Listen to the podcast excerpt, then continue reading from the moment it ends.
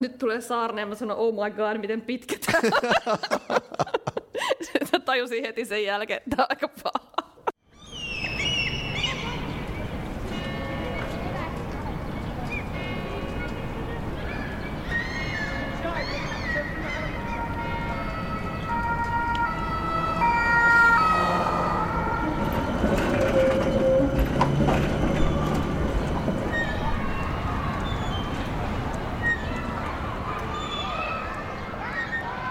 Helsingin kaupunginmuseo esittää Gulashi paroneja ja Espanjan kärpäsiä, poikkeusaikojen kaupunkielämää Helsingissä.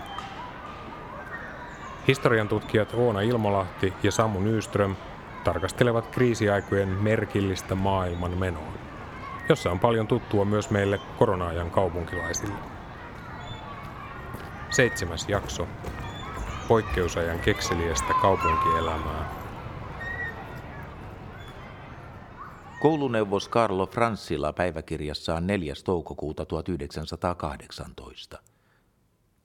Aamupäivä tavallisissa virka-asioissa. Puutarhan hoidon neuvoja K. Kalervo kävi ylihallituksessa. Toi tullessaan yhtä ja toista ruokatavaraa. Minäkin sain puolitoista kiloa tuoretta hevosen lihaa. Aini palasi kohta päivällisen jälkeen muonitusmatkaltaan. Hän sai yhdeksän kiloa hevosen lihaa, viisi kiloa silavaa, kolme kiloa vihreitä herneitä, kaksi leipää ja noin puolitoista kiloa kauraryynejä. Leivät ja kauraryynit oli H.J. Sarkolla lahjoittanut. Perunoita sai hän vain viisi kappaa. Hyvä, että sai senkin verran. Niin olin aivan unohtaa tärkeimmän. Hän sai myös yhden hehtolitran lanttuja. Minun Kalervolta saamastani hevosen lihasta laitettiin Oskarille ja Ainille pihvit. Minäkin sain puolikkaan sellaista. Ja kyllä se maistui, vaikka olikin öljyssä paistettu. Oskari toi myös suurenmoisia lahjoja, yhden kilon voita ja jonkun tuoreen kalan. Täti osti joltain Samsiskan tuntemalta Gulashilta viisi kiloa voita, A40 markkaa. Miehet, jotka toivat sen meille, kertoivat eilen vieneensä samalta Gulashilta eräälle ostajalle kolme kiloa vehnäjauhoja. Niiden hinta oli ollut 1050 markkaa. Kultamitalin jauhoja ne sitten olivat olleet. Tiedustin, mistä Gulashi sai voita ynnä muuta. Sanoivat, että hän hankkii maaseudulta. Mutta että se on nyt hyvin vaikeaa, koska rahti tulee kalliimmaksi kuin itse tavara. Nähtävästi tavaraa käydään noutamassa ja kuljetetaan ne matkatavarana junassa, koska miehet sanoivat, että Turusta tuotua tavaraa saadaan kuljettaa hevoskyydillä pitkää matkaa. Siellä on näet joku ratasilta räjähdytetty. Helsingin Sanomat 14.11.1915. Sokerikakkujen ja leivosten valmistus. Kielto koskee sekä kakkuja että muita sokerileivoksia. Viaporin linnoituksen komentaja oli poliisille lähettämässään kirjelmässä kieltänyt sokerin puutteen johdosta leipureita ja kondiittoreita valmistamasta sokerikakkuja. Tiedustellessamme eilen asiaa muutamista suurimmista konditorialiikkeistämme ilmoitettiin kiellon ainakin toistaiseksi koskevan suurimpia sokerikakkuja. Kaikkia muita alaan kuuluvia tuotteita, paakkelseja, pikkuleipää ja muuta makeaa oli huolestuneen ja pelästyneen koulunuorison suureksi ja jakamattomaksi iloksi vielä saatavissa yhtä rajattomat ja kauniit valikoimat kuin ennenkin. Olipa sokerikakkujakin ihania nähdä ja hyviä syödä, sillä ne olivat valmistetut perjantaina ja kielto astui voimaan eilen aamulla, jolloin uusia kakkuja ei enää valmistettu. Eilen illalla kääntyi asia kuitenkin makean ystäville melkoista arveluttavammaksi, sillä kun linnoituksen komentajan kirjelmästä ei käynyt täysin selville, koskiko kielto myöskin muita hienompia sokerileivoksia kuin kakkuja, pyydettiin viranomaisten taholta komentajalta tarkempaa selvitystä. Illalla se tulikin, ja saapui tieto siitä toimitukseen tuossa kymmenen korvissa seuraavassa lyhyessä ja täsmällisessä muodossa. Paitsi sokerikakkujen on myöskin muiden hienompien sokerileivosten valmistus Helsingissä kielletty. Tänään ovat siis kaupungissamme viimeisten paakkelsien ja muiden samantapaisten herkkujen makeat, mutta silti epäilemättä monen monille sangen surulliset hautajaiset – Jalmari Finnen kirjeestä Maria Lallukalle 16. kesäkuuta 1918. Hyvä ystävä. No, nyt siis olet päässyt hoitamaan terveyttäsi Naantaliin ja toivon sen tekevän sinulle hyvää. Olen hommaillut yhtä ja toista ensi talven varalle. Kun kaikesta makeasta tulee kova puute, olen saanut hankittua hollantilaista hedelmämarmelaadia, jossa on 48 prosenttia sokeria ja 24 prosenttia siirappia. Tämän saan tukkuhintaan 16 markalla kilon. Se on siis nykyisiin sokerin ja siirapin hintoihin katsottuna hyvin huokeaa. Ja jotain makeaa tarvitsee ensi talvenakin. Kun ei voi tulla kysymykseenkään minkään sylttien laittaminen ensi syksynä, tahdot kai sinäkin tätä varata itsellesi. Kirjoita minulle montako kymmentä kiloa otat, jotta sen mukaan järjestän tilaukseni, joka saapuu Suomeen elokuussa. Olen varma siitä, että tämä aine tulee menemään kuin kuumille kiville. Sitä saadaan 200 kilon astioissa, ja olen jo tilannut kaksi astiaa, jotka jaan tuttavieni kesken. Ainetta ei taida tulla maahan muuta kuin 50 000 kiloa, ja se on vähän näin sokerista tyhjässä maassa. Ilmoita tästä asiasta minulle, niin toimitan tilauksen perille. Tervetuloa seitsemännen jakson pariin. Tällä kertaa parannumme siihen, miten ihmiset oppivat poikkeusaikojen muutoksiin arjessaan ja miten kekseliästi arjen ongelmia on eri aikoina ratkottu. Pääsemme näkemään kuta kummempia ihmeellisiä poikkeusaikojen innovaatioita. Mutta tällä kertaa lähdemme ilmeisesti liikkeelle kaikkien aikojen tärkeimmistä perustarpeista, eli kofeiinista ja suklaasta. Vai? Kyllä. Mulla tuntuu olemaan teema nyt nämä nautintoaineet tässä ja mikä sen paremmin sopisi tee- ja suklaa-addiktille, joka tuossa keväällä hamstras pääsiäissuklaata varmaan kolme kertaa ja söi ne kaikki pois ja haki aina Lidlista uutta, että onneksi ei tullut pulaa niistä. Tässä alun lainauksissahan me kuultiin myös tästä sokerin merkityksestä aika hauskalla tavalla. Tässä Jalmari Finne diilasi mm. marmelaadimäärää Suomeen ja sitten puhuttiin tästä sokerikakkujen valmistuskiellosta ja kiertämisestä, että ehkä leivosta nyt ei lasketa kakuksi ja näin poispäin. Eli ihmisellä on kyllä suuri tarve pitää nämä tärkeät nautintoaineet ja erityisesti just kofeiini ja monelle myös sokeri, niin sekä ihan fyysisesti että sitten tavallaan rutiinien ja tapojen ja jatkuvuuden vuoksi elämässä mukana. Ja tästä päästäänkin nyt sitten esineisiin, eli tärkeimpiin nautintoaineisiin. Meillä on teepurkki. Tämä on hyvin kaunis ja aika pieni. Mm. Kuvan perusteella olisin sanonut suuremmaksi, mutta tämä mahtuu ihan kämmenelle. Ja tämä on pietarilaista teetä. Nykyäänkin tunnetaan merkki Kusmite-merkki, joka on ranskalainen, koska perhe emigroitui sitten sinne vallankumouksen jälkeen. Mutta tällöin vielä pietarilainen, aito pietarilainen tuote, jota saariperheenkin kerrottiin nautiskelen. Tämä koko oikeastaan ehkä vielä korostaa sitä sen aineen arvokkuutta, mm. koska se on niin, tavallaan niin kuin pieni, pieni vähän niin kuin kultahippusia täällä näin sitten vähitellen rauhassa käytetään. Ja tässä on tosiaan Pietariin liittyviä maamerkkejä, niin kuin Iisakin kirkko ja Pietari Suuren ratsasta ja patsas. Ja venäjäksi lukee päällä tuo, no tämä Kusminovin nimi lukee tässä päällä. Kyllä.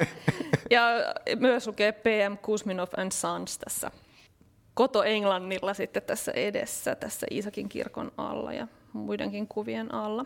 Ja Kusmit lukee täällä sivuissa, eli ihan samalla tuotemerkillä nyt myydään sitten, vaikka aivan uudet omistajat on tässä 2000-luvulla tämän uuden nousun takana. Mutta tätä samaa tietysti tematiikkaa nostalgiaa ja romantiikkaa sitten, keisarillista romantiikkaa hyödynnetään tässä.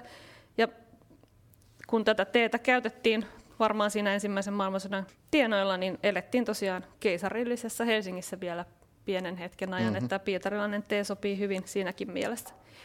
Toinen esinehän meillä on nyt valitettavasti vain kuvana, koska sitä säilytetään tuolla työväen ö, asuntomuseossa Alppilan kulmilla, mutta se on tämmöinen olkikaramellirasia. Karl Fatserin tietysti paikallinen tuote ja siihen on kuvattu mielestäni toi Punkaharjun kansallismaisema. Mutta näissä kahdessa esineessä tosiaan nämä kaksi tärkeää nautintoainetta, eli kofeini ja sokeri, tulevat esille. Ja näitähän pyrittiin korvaamaan sitten ties millä, kun niitä ei ollut. Ja nehän on tosiaan tuontitavaraa, sekä kaakao että kahvi, niin ne loppuvat mm-hmm. aika nopeasti sitten täältä Suomesta. Ja joudutaan turvautumaan korvikkeisiin ja kirjeissä, päiväkirjoissa on paljonkin kuvauksia siitä, mitä, millä sitten korvata. Että teen ja kahvin kohdallaan niin tietysti aika tärkeää on se, että se on sitä jotain kuumaa juomaa. Että siihen liittyy se tietty nautinto ja turvallisuuden tunne, kun juodaan sitä cup of tea tai mm-hmm. kahvia. Ja se saattoi olla ihan vaan pelkkää lämmintä vettä, jos ei muuta ollut tarjolla. Esimerkiksi vankilaoloista on kuvaus, sitten hain lämmintä vettä, se on meidän kahvia. Mutta se on kuitenkin lämmintä siinä tulee se fyysinen kokemus sen nauttimisesta. Toisessa sanotaan, että kahvia meillä ei ole, juomme itsekin teetä ja sikurivettä. Eli varmaan sitten jotain, mitä sattuu olemaan makeutusta sit siihen kuumaan veteen. Sokeria korvaamaan haalittiin sitten hunajaa, siirappia ja tosiaan sitä sokerivettä. Ja venäläisiltä sotilailta ilmeisesti sai sokeria ostaa. Et siitä monet, monet puhu, että jos oli tuttava piirissä venäläisiä, niin saattoi sitten saada sokeria. ruiskahvista puhutaan esimerkiksi tässä ensimmäisen maailmansodan aikana. Meillähän on ehkä ensimmäinen korvike, mikä meille tulee mieleen, on yleensä aina se kahvi ja sit nimenomaan toisen maailmansodan ajalta, mutta mm. aikaisemminkin mm. näitä korvikekahveja on ollut. Molempiin maailmansotiin on kuulunut tämmöinen laaja pula-aika ja totta kai sitten nimenomaan nämä nautintoaineet on ne, mistä melkein ensimmäisenä on ollut pula, koska ne on kaikki tosissaan tuontitavaroita, niin kuin sanoitkin. Ja sokeri, kahvi, tee, tupakka on kaikki juuri sellaisia, jotka korostua näissä poikkeusaikojen kokemusmaailmoissa. Ja sitten ennen kaikkea kaikki korvikkeet, eli mitä sitten kun teetä ei ole tai kahvia ei ole.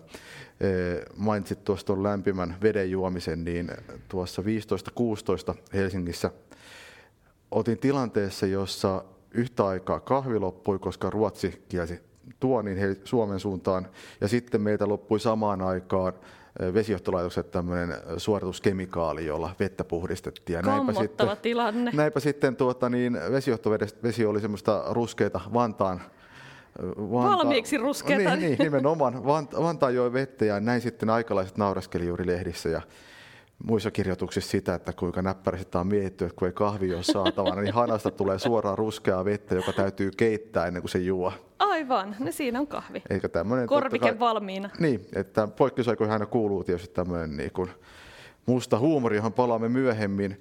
Mutta kaikenlaiset korvikkeet ja vastikkeet on tietysti osa tämmöistä poikkeusaikojen helsinkiläistä elämää ja myöskin sitten saatte olla, että järjestetään tämmöisiä isoja korvike- ja vastikenäyttelyjä, joissa kerrotaan, Joo. että mitä kaikkea on keksitty ja miten, että mitä voidaan kotimaisista raaka-aineista saada näiden tota, niin menettyjen menettyä aineiden tilalle ja, ja nämä, nämä on ollut tosi suosittu, että esimerkiksi juuri toisen maailmansodan aikana on tämmöisiä isoja näyttelyjä, jotka kerää paljon väkeä.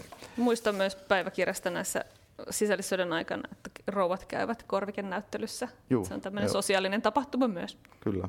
Mutta kaikki korvikkeethan eivät liity pelkästään tämmöiseen jokapäiväiseen ravintoon tai nautintoaineisiin, vaan myös laajemmin arjen jatkuvuuteen. Ja siihen ilmeisesti meillä liittyy nämä pöydällä olevat seuraavat esineet.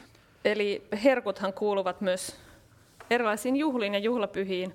Ja nyt meillä on aivan mahtava esine tässä. Meillä on, onko näitä kahdeksan kappaletta, tällaisia puusta tehtyjä kynttilöitä. Ja Joo. nämä on täysin autenttisen näköiset, ainakin hämärässä valossa menisi täysin läpi.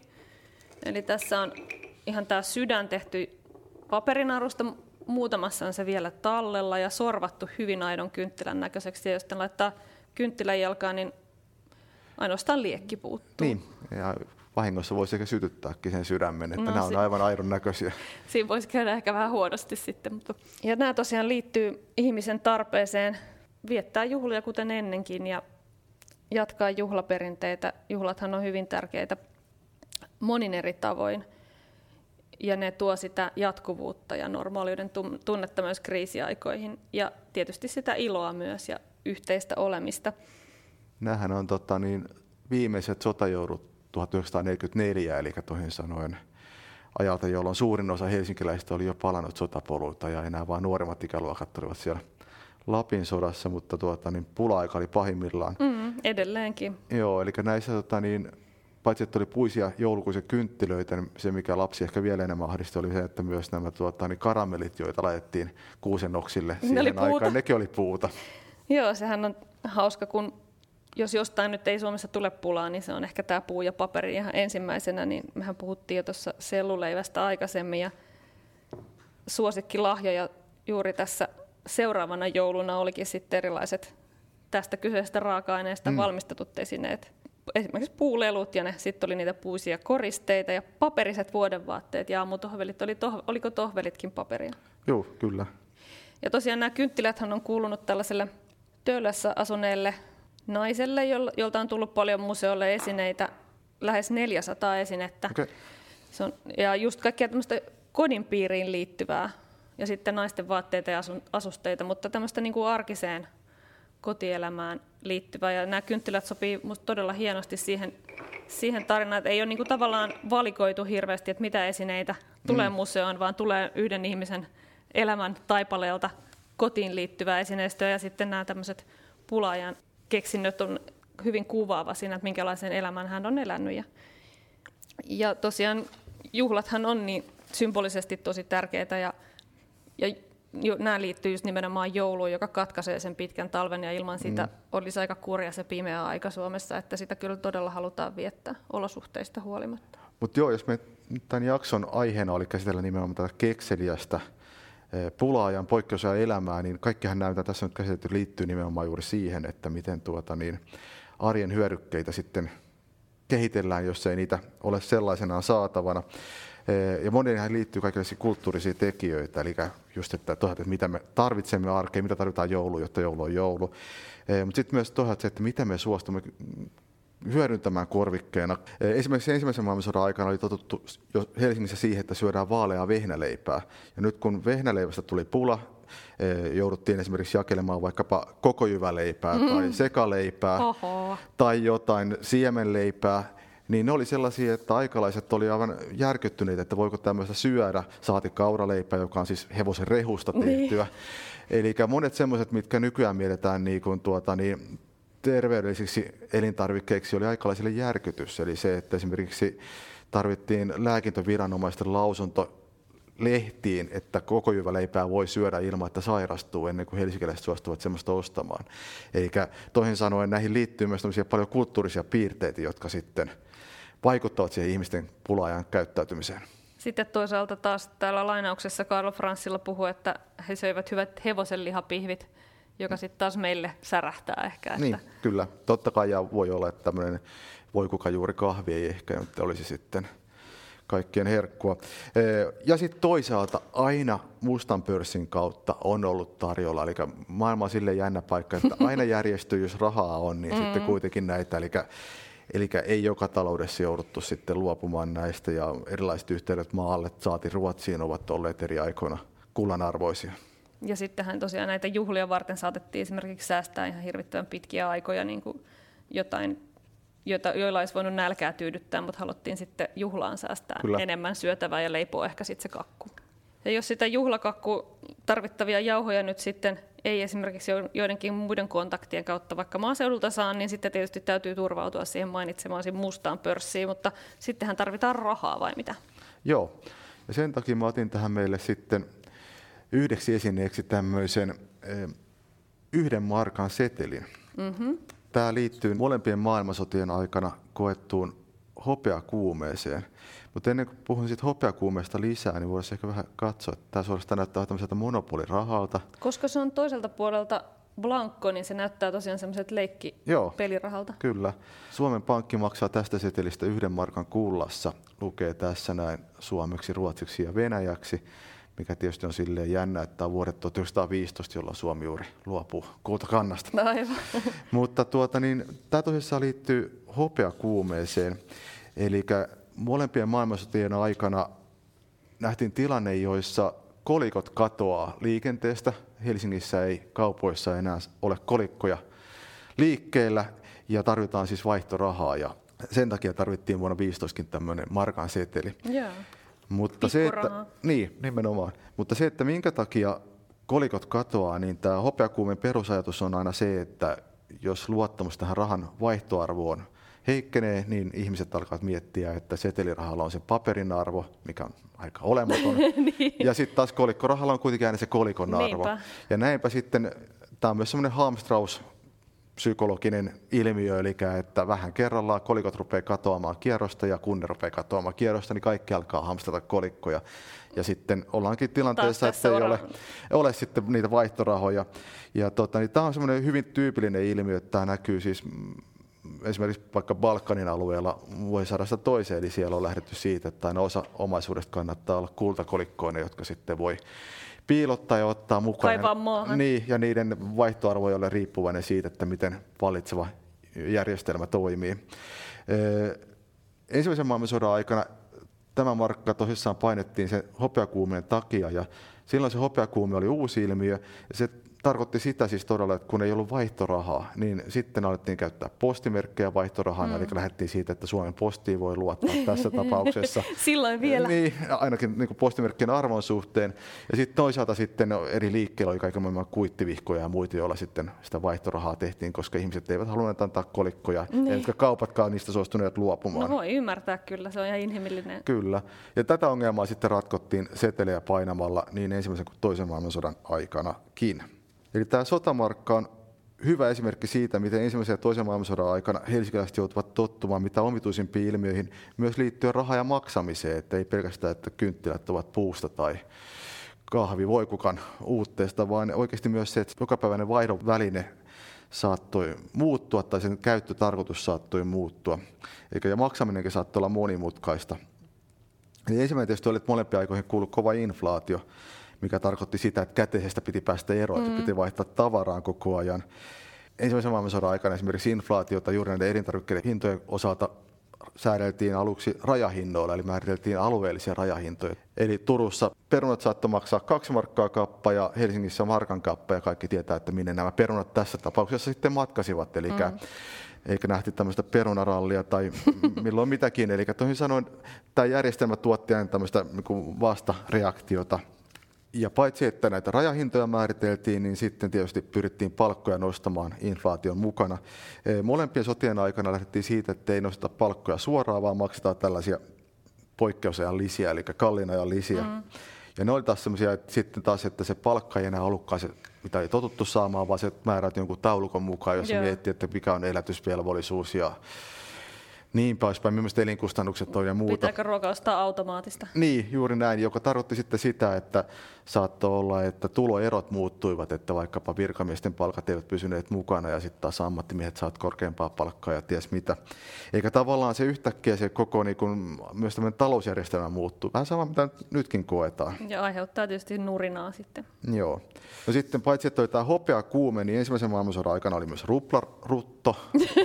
Eh, ruplarutto oli tällainen tota, niin, tilanne, jossa... Tauteja, tauteja. Tauteja oli, eli ruplan arvo laski suhteessa markkaan, mutta sitten Venäjän viranomaiset ilmoittivat, että näitä suhteita ei saa muuttaa, joten vaihtokurssi vääristyy. Tämä mm. tarkoitti tietysti sitä, että ihmiset pyrkivät kaikki ruplansa vaihtaa markoiksi mahdollisimman nopeasti, ja tämä taas sitten tuotti niin kuin ongelmaa, ongelmaa taloudessa ja kaiken maailman hamstrausta ja sitten keinottelua valuutoilla. Tilanne kärjistyy sitten, kun päästään sisällissodan aikaan, eli tullaan tilanteeseen, että, että molemmat osapuolet julkaisevat omia rahojansa ja omia hmm. maksusitoumuksia, sekkejä. Ja kaikkihan tietää, että sisällissodan laskuista maksetaan vain ne, jotka voittaja on sitoutunut maksamaan. Hmm, Eikä toisin sanoen näissä sitten... Loppu on arvotonta. Niin, nimenomaan. Eli toisin sanoen Helsingissä jouduttiin koko ajan pohtimaan, että punaisten markat, voiko niitä käyttää. Jos punainen hallinto antaa sitoumuksia, että maksamme palkkasi kahden kuukauden päästä, niin kannattaako tähän suostua? Ja näin poispäin. Eli sitten loppujen lopuksi kesällä 18 oltiin tilanteessa, että monien helsinkiläisten rahat olivat niitä punaisia rahoja, jotka sitten ilmoitettiin, että ne on arvottomia. Eli toisin sanoen poikkeusaika näkyy tässä myös ihan niin kuin, joka päivä sen niin kuin rahan arvossa ja siihen, sen käyttämiseen liittyvissä asioissa. Ja tämä ehkä niin kuin huipentuu tietyllä tavalla sitten vuoden 1945 lopulla, jolloin toteutetaan tämä kuuluisa setelien puolittaminen, eli 500 markan setelit ja siitä ylös puolitettiin niin, että toinen puolikas meni valtiolle mm. ja toinen puolikas jäi sitten ihmisten käyttöön, ja tämmöinen ikään kuin pakkolaina, jolla sitten yritettiin saada varoja valtiolle ja toisaalta sitten saada tuota, ihmisiä tallettamaan näitä rahoja pankkiin. Ja siitä ei tullut mitään rautasormusta, että se ei ollut tällainen hyvän mielen diili. Se ei ollut hyvän mielen diili, sitä. siitä ollaan edelleen joissakin piirissä katkeria. Hyvä, mutta tosiaan vaihdon välineitähän oli paljon muitakin kuin raha, Joo, niin kuin me ollaan tässä jo monen kertaan tämän sarjan aikana todettukin, eli esimerkiksi tupakka on ollut hyvää valuuttaa. Ja nämä nautintoaineet ja kaikki muu, mitä nyt kullakin sitten on sattunut olemaan, että tässähän sitten mennään sen mukaan, että sinulla on jotain ja minulla on jotain mm. ja sitten vaihdetaan ja tasataan. Mehän käsittelemme näitä vaihtopalstoja, missä mm. tosiaan vaihdettiin savukkeita kananmuniin ja perunoita hiihtohousuihin ja kysynnän ja tarjonnan laki täällä toimii. Löysin tällaisen lainauksen, missä Kirsi Teräsvuori kertoo saaneensa Suomettaresta hyvän vinkin, millä saa kengät lankatuksi. Jos sattuu olemaan pieni pala leipää, mm. niin sitten lähtee kenkäpoikien luo ja kun he kysyvät, että lakataanko kengät, sanotaan, että ei ole rahaa, mutta jos tyydyt leipään, niin kyllä sitten. Ja hän kertoo tämmöisestä tapauksesta, jossa poika on aivan sulaa vahaa, mm. kun hän kuulee saamansa leipää ja oikein niin kuin ekstra kiiltäväksi sitten kilottaa nämä kengät. Ja Kirsti toteaa, että mitä ei leipä nykyaikana saisi aikaan. Olin kiitollinen suomettarelle Matille, jolta tämän keinon olin oppinut. Eli arjen kekseliäisyyttä tämäkin, että erilaista valuuttaa. Leipä oli varmasti rahaa arvokkaampaa tuossa vaiheessa.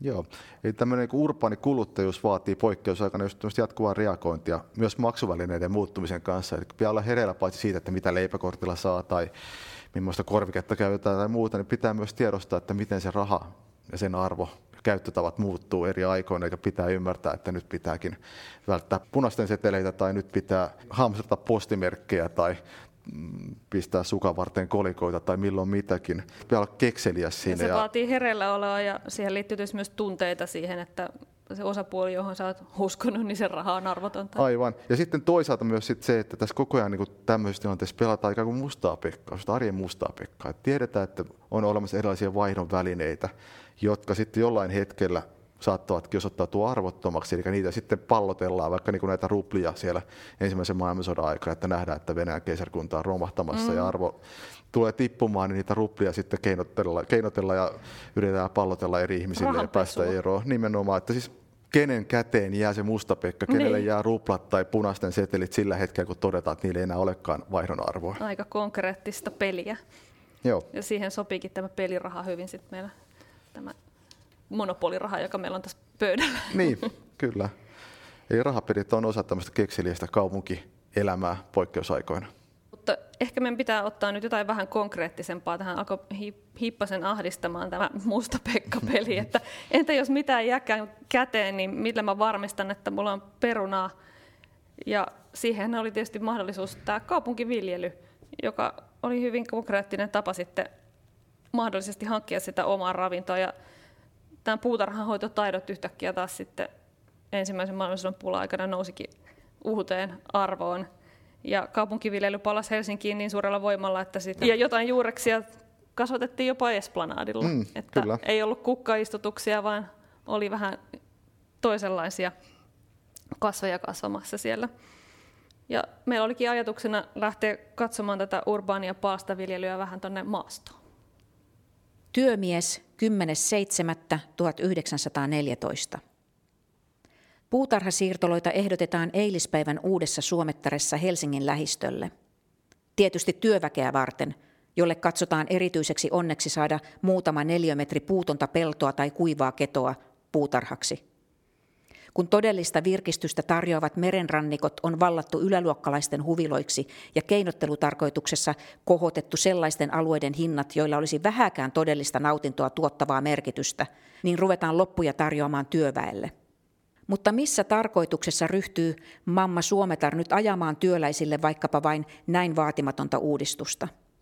Hankkiakseenko heille hetken kesäistä virkistystä – Sanohan se sellaistakin. Lisää vielä, että vähemmillä sairashoitokuluilla pääsisi kaupunkiin, kun hommaisi työväelle jotain terveydenhoidon tapaista. Mutta pohjalta paistaa riistäjäetu. Tuolla työläisten puutarhanhoidolla pitää olla käytännöllinen tarkoitus. Niillä palstoilla viljeltävillä vihanneksilla on tyydytettävä pääkaupungin kasvistarve. Siten halvennettava elintarpeiden kustannuksia – Eli sanottuna puhtaalla porvarismeiningillä, vaikka työläiskielellä, työväkeä on opetettava tulemaan toimeen poljetuilla palkoilla, jotta sen selkänahasta riittäisi kiskoa yhä suurenevalle kansalliselle loistojoukolle voittoosinkoja, viljatulliveroja, pistin miljoonia ynnä muita ynnä muita. Työläisten vaimot ja lapset on sijoitettava asumaan lautahökkeleihin ja telttoihin, pikkuneliöille perkaamaan kasvimaita ja päivätöistä väsyneiden isien ja työssä käyväin vanhempien sisarusten, äitienkin, on siten työn jälkeen virkistäydyttävä puutarhatyöllä illoin. Humpuukia. Kun sanon humpuukia, en tarkoita, että koko puutarhasiirtola homma sitä olisi. Päinvastoin. Kiivaasti onkin työväestön vaadittava ja hommattava itselleen ja perheilleen kunnallista tai osuuskunnallista tietä tilaisuutta maaseutuvirkistymiseen edes kesäilloiksi – eikä siinäkään ole mitään muistutettavaa, että lapsille samalla laitetaan tilaisuuksia harjaantua kasvi, puu- ja kukkatarhan hoitoon, leikkikenttää unohtamatta. Mutta jos sillä aiotaan ratkaista kysymys elintarpeiden hankinnasta ja hinnoista, on se leimattava humpuukiksi, pahemmaksikin. Tuollainen palstaviljelys muuttuu näet helposti lasten rääkkäykseksi, sillä kaikista runollisista puheista huolimatta on kasvitarhan kitkeminen ja kastelu ikävää ja rasittavaakin työtä kuumilla ilmoilla.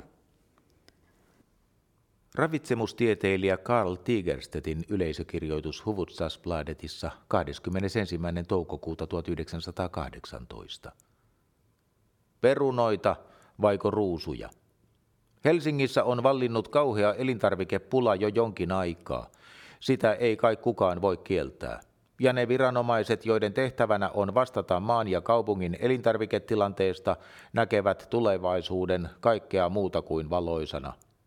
Tällaisessa tilanteessa kansanravintohallitus katsoi parhaaksi pyytää kaupunginvaltuustolta lupaa käyttää tulevana kesänä kaupungin maita niiden suurimmassa mahdollisessa laajuudessa perunoiden ja muiden sopivien keittiövihannesten viljelyyn. Asia vietiin rahatoimikamariin, joka johdolta luvan saatuaan määräsi yleisten töiden lautakunnan ryhtymään toimeen. Lehtitietojen mukaan asia on tulossa tiistaina valtuuston käsittelyyn. Olen päättänyt käsitellä rahatoimikamarin toimintaa vaikkakin viimeisellä hetkellä. Rahatoimikamarin ehdotus. 1. Kaisaniemeen istutetaan noin 10 000 lanttua. 2. Savilan taimitarhaan varataan tilaa 5000 6000 kaalin päälle. 3. Kumpulasta ja Koskelasta varataan alueita perunan viljelyyn 525 hehtolitraa siemenperunoille. 4. Kaupungin puistojen viherkenttiä, lukuun ottamatta Kaisaniemeä, katso yllä, ei oteta käyttöön viljelytarkoituksessa. Ehdotus siitä, ettei kaupungin puistojen viherkenttiä otettaisi viljelykäyttöön, perustuu sille, että niiden palauttaminen takaisin viherkentiksi aiheuttaisi tulevaisuudessa huomattavia kustannuksia. Osittain sen vuoksi, etteivät siemenet ole ilmaisia ja osittain viljeltävien alueiden laajuuden vuoksi. Tästä johtuen juuresten istuttamisesta tuskin on merkittävää apua elintarvikepulan ratkaisemisessa. Kiellän päättäväisesti sellaiset väitteet, ettei juuresten kasvatuksella kaupungin puistoissa olisi merkitystä kaupungin elintarviketilanteen kannalta. Nykytilanteessa ruoan murusillakin on merkitystä. Ehdotan opintomatkaa vanhan seurahuoneen pihalle, jossa sijaitsee Helsingin kunnallisen keskuskeittiön tunkiolaari. Laari on jotakuinkin tyhjä. Ruoan murusetkin kelpaavat tätä nykyä ihmisravinnoksi.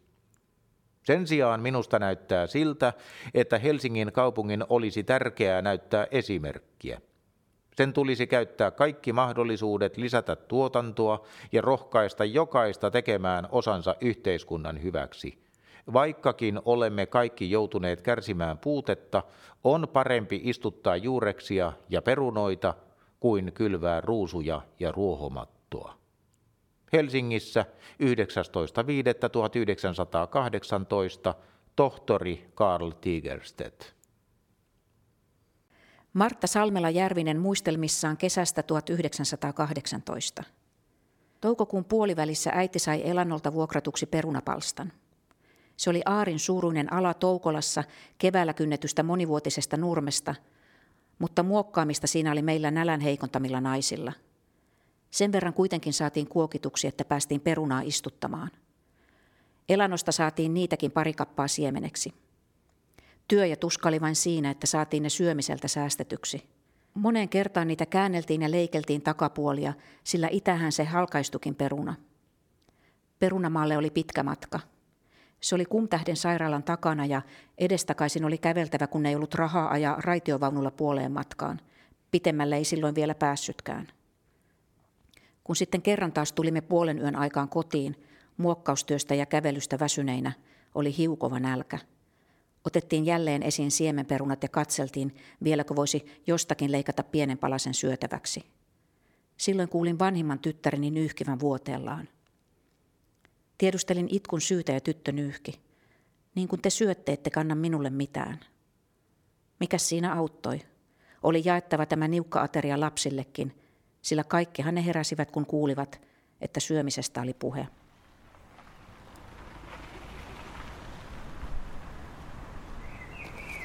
Nyt ollaan saavuttu tänne Kumpulan laaksoon aivan mielettömän paikkaan. Täällä on tämmöinen aika ainakin minulta piilossa ollut helmi, eli tällainen hyvin hyvin pieni museo. Kyllä vain. Ja se löytyy täältä Vallilan siirtolapuutarhasta Mansikkapolulta. Ja juhannukselta asti taas rajoitetusti tänne pääsee vierailemaan. Mansikkapolku 93. Kyllä. Ja tämä mökkihän on tosiaan vuodelta 1932, eli samalta vuodelta, kun tämä siirtolapuutarha on mm. sitten aloittanut toimintansa ja avattu. Ja samana vuonna perustettiin tämä Vallilan siirtolapuutarhayhdistys, jonka jäsenen oli monipuolisesti tätä lähiympäristön kaupunkityöläistöä.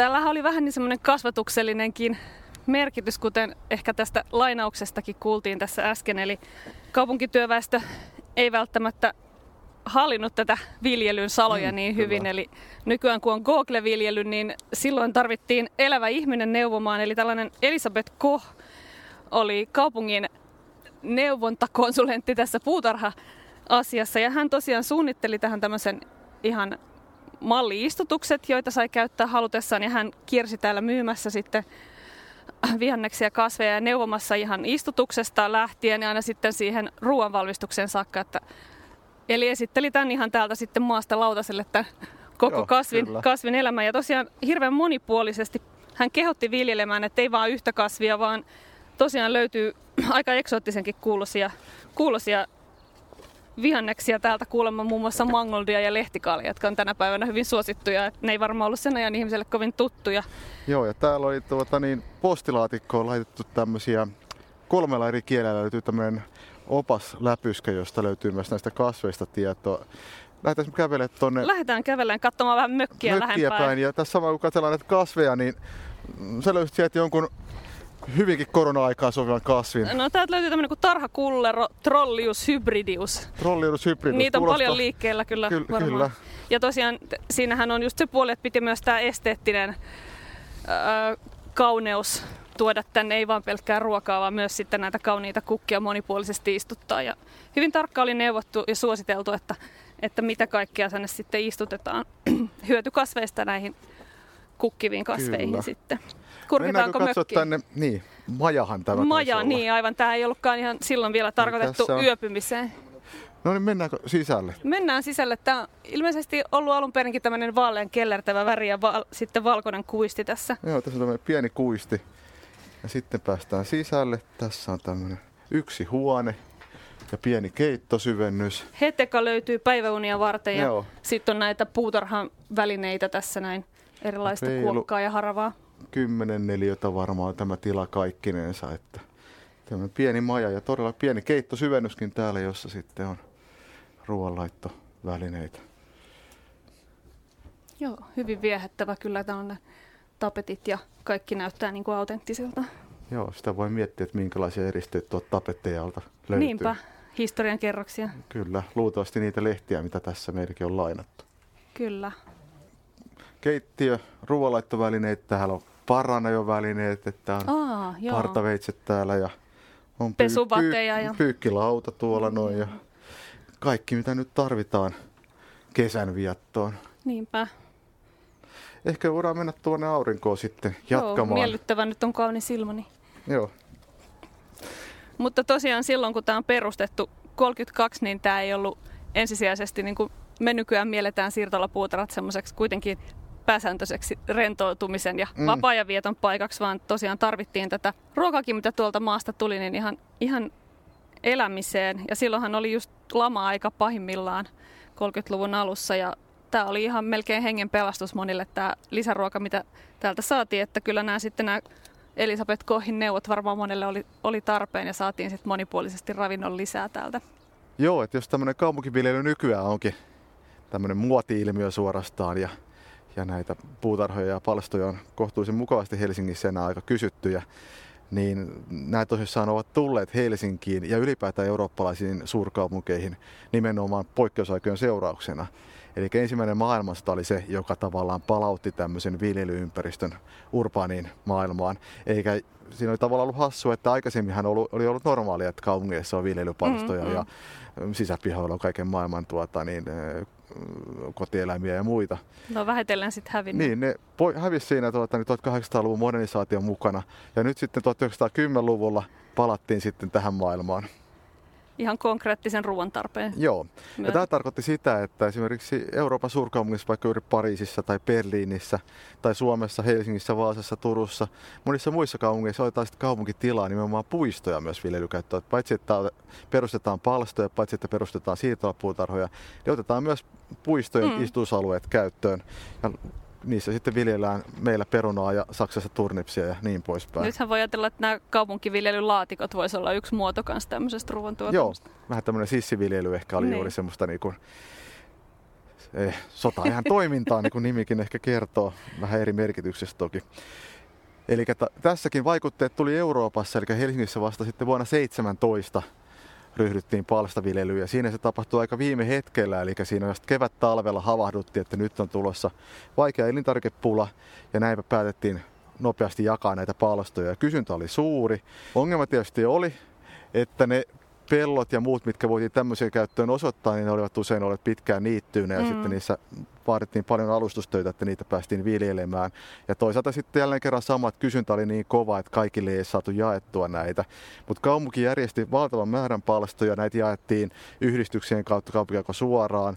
Ja sitten monet yritykset myös vuokrasivat itse omia tämmöisiä palstaviljelmiä. Esimerkiksi Vuonna 18 Helsingin kaupungilla oli palstoja kymmenellä alueella, yhteensä 100 hehtaaria. Ja lisäksi hyväntekeväisyysjärjestöillä oli vielä 25 hehtaaria. Eli yli 5400 kaupunkilaistaloutta sai sitten lisäelintarvikkeita näillä viljelmillä. Ihan merkittävä määrä. Kyllä, ja sitten toki kesällä 18 saatiin myös ensimmäinen siirtolapuutarha perustettua Ruskeasuolle. Eli hyvin nopeasti tämä kaupunkiviljely palasi Helsinkiin. Ja tässä tuli sitten ihan uusi ongelma vastaan. Eli suuri osa helsinkiläistä oli junan tuomia, maaseudulta muuttaneita, mutta kävi ilmi, että heillä ei kuitenkaan enää ole kytköstä tämmöiseen viljelytoimintaan. Ja näinpä sitten kaupungin piti paitsi jakaa siemenperunoita, paitsi mm, perustaa näitä palstoja ja myöskin järjestää sitten erilaisia tämmöisiä kursseja, joissa sitten opetettiin kaupunkilaisia uudelleen viljelijöiksi. Ja sitten samalla myös piti tietysti opettaa, että kuinka todellakin näitä viljelmien tuotteita sitten jalostetaan, käytetään ruokapöydässä. Niin, jos puhutaan uusavuttomuudesta, niin se on aika pitkä ilmiö. Niin, kyllä. Ja tämä oli ehkä vähän yllättävää siinä, siinä 10-luvulla, koska ihmiset olivat kuitenkin pääosin sieltä maaseudulta lähtöisin. Niin, mutta se ei kerro tietysti sitä. Että... Kyllä. Ja paitsi, että piti olla neuvontaa, paitsi, että tarvittiin siemenperunoita ja muuta, niin sen lisäksi tarvittiin myös palstakaarteja. Eli hmm. vuonna 17 oltiin hajonneessa yhteiskunnassa, kaupunki näki nälkää, täällä on 150 000 nälkäistä ihmistä. Niin, että kukaan ei tule ryöstämään niin, niitä. Niin heinä-elokuussa havahduttiin tähän, että ongelmana on se, että palstoita ne perunat katoo nälkäisiin suihin. Ja näinpä jos siinä poikkeusaikaa liittyy se, että niin suojeluskunnat kuin punakaatetkin Helsingissä järjestäytyvät paljon tämmöisen niin kuin järjestyskysymyksen kautta haettiin semmoista ikään kuin oma kortteliturvaa ja tämmöistä ikään vähän katupartio henkistä toimintaa, mm-hmm. niin tarvittiin myös erikseen palstakaarteja. Eli näillä eri palstoilla oli omat vartiostot, jotka sitten pitivät huolen, ettei perunoita varasteta sieltä kesken kaiken.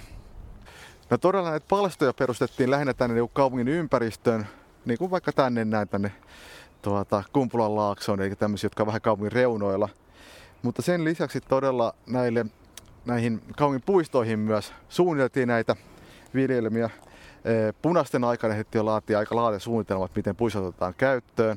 No valta vaihtui keväällä ja sen jälkeen sitten puutarhaosasto pääsi uudelleen pohtimaan asioita ja silloin käytiin sitten tämä ruusuja vai perunoita sota, johon, johon tuota, nyt meidän lainauskin tuossa viittasi. Niin, Tiikestetin teksti. Ja se itse asiassa todellakin tilanne oli se, että suunnitelmat oli, että pitäisi kaikki mahdollinen maa laittaa viljelyskäyttöön.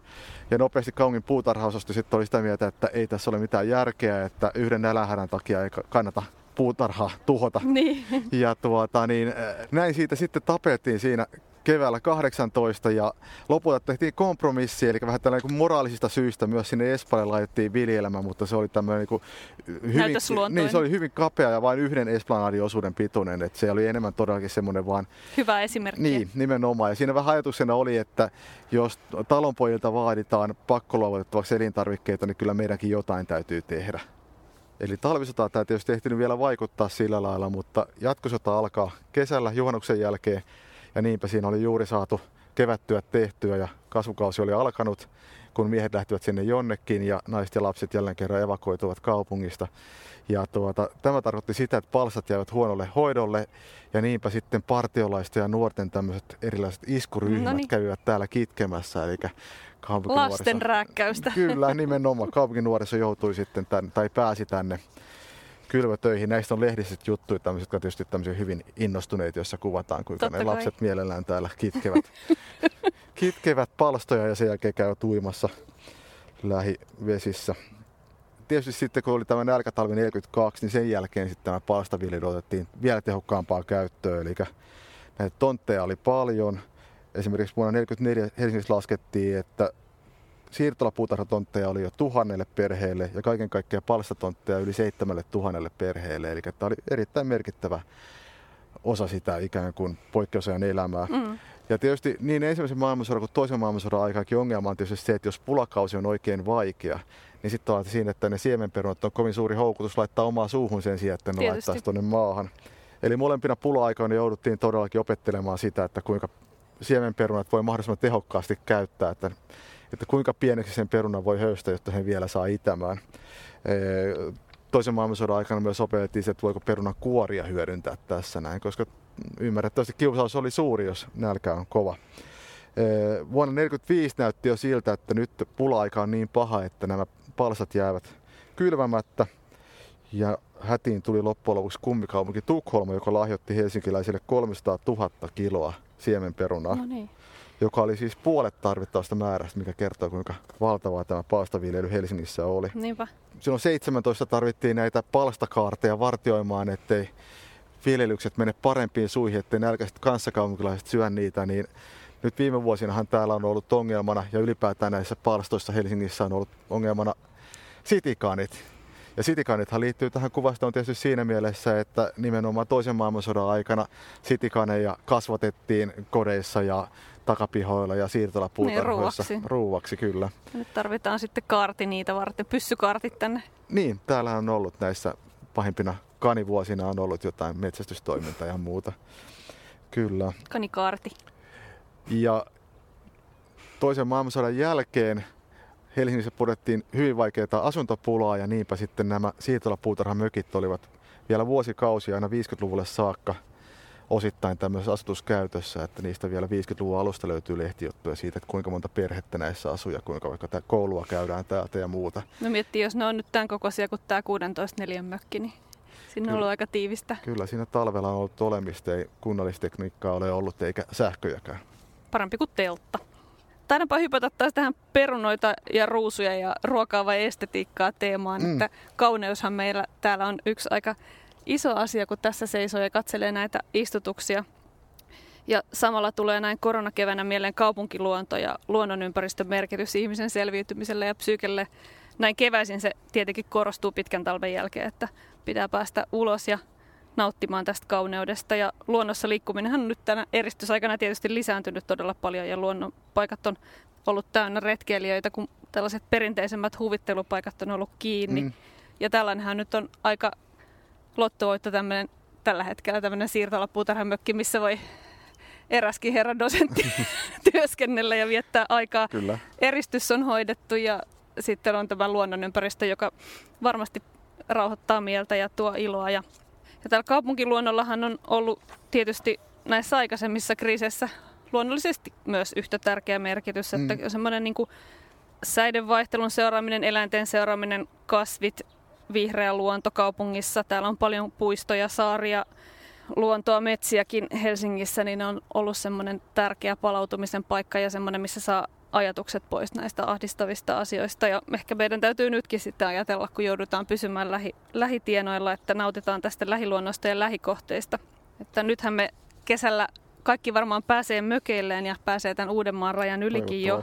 Toivottavasti ainakin näillä näkymin, mutta kyllähän tämän ymmärtää tämän mökille pääsemisen tärkeyden myös tässä aikaisemmin keväällä, kun oli tämä Uudenmaan sulku ja keskusteltiin tästä näistä kapinallisesta, jotka niille mökeille lähti. Että kyllähän just mökkeily tästä siirtolapuutarhastakin tulee mieleen, että se riittyy vahvasti tähän palautumiseen, rauhoittumiseen ja stressaavasta tilanteesta irrottautumiseen. Ja sitä mm, kaipaa mm, tavallaan kyllä. vielä enemmän nyt, kun on tämmöinen poikkeustila.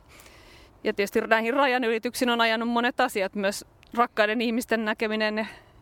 Ja ainahan on se ajatus sitten tässä, että juuri minulla on oikeus mennä, koska minulla on, minulla on kova ikävä.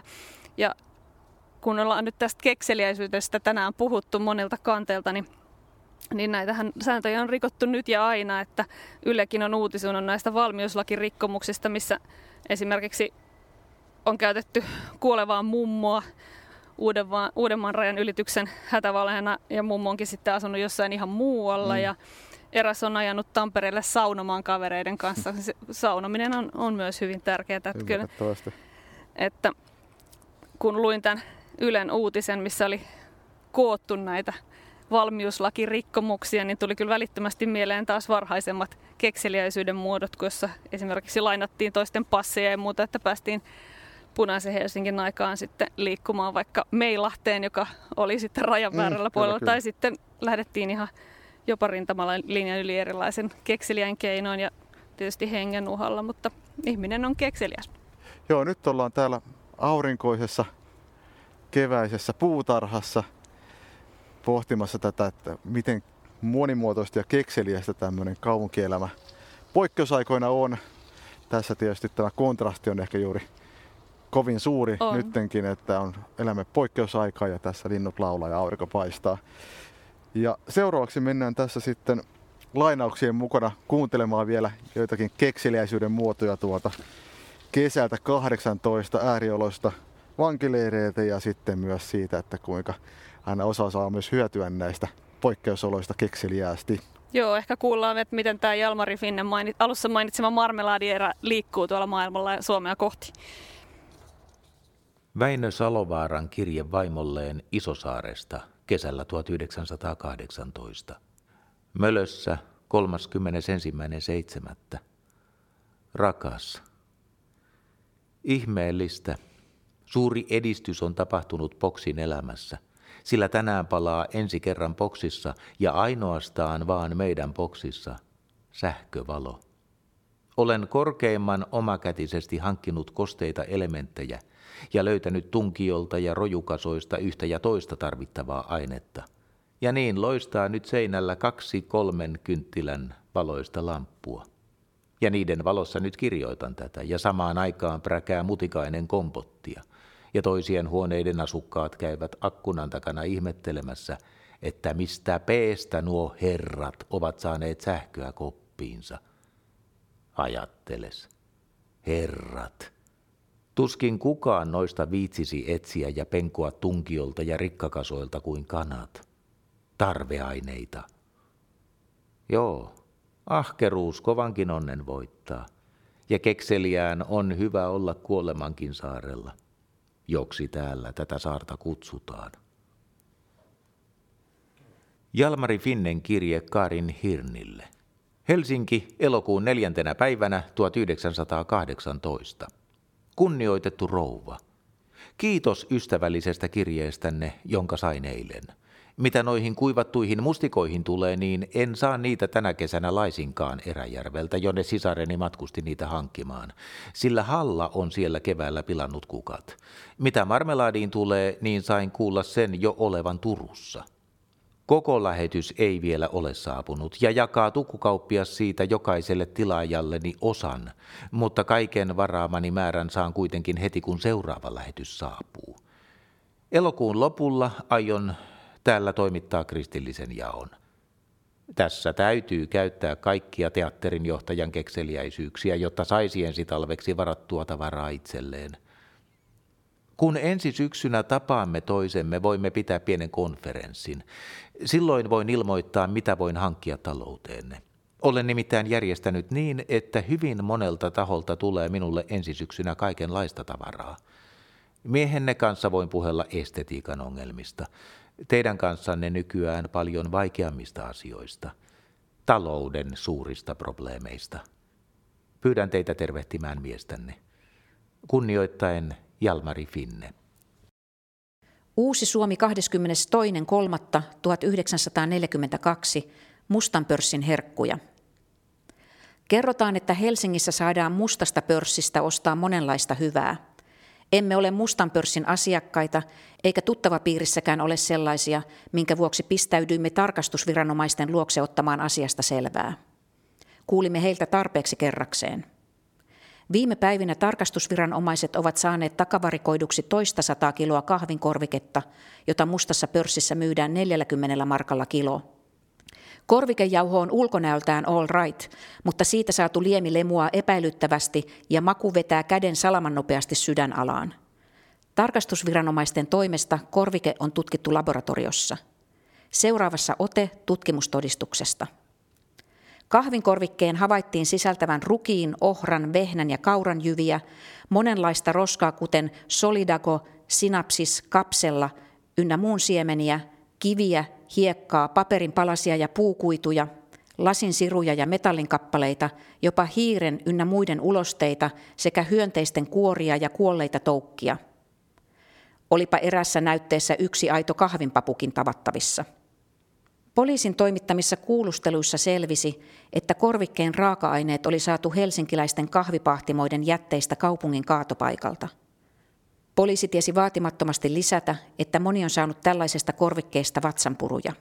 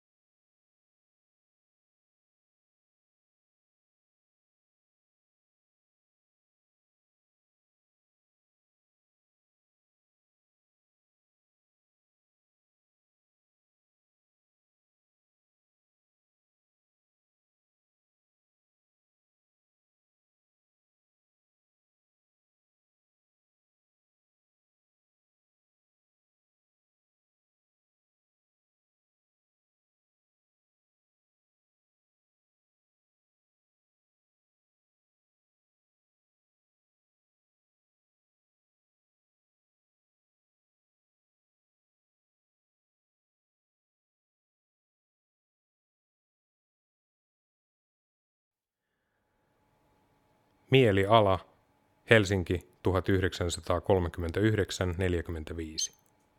Näyttely Hakasalmen huvilassa 30. elokuuta 2020 saakka.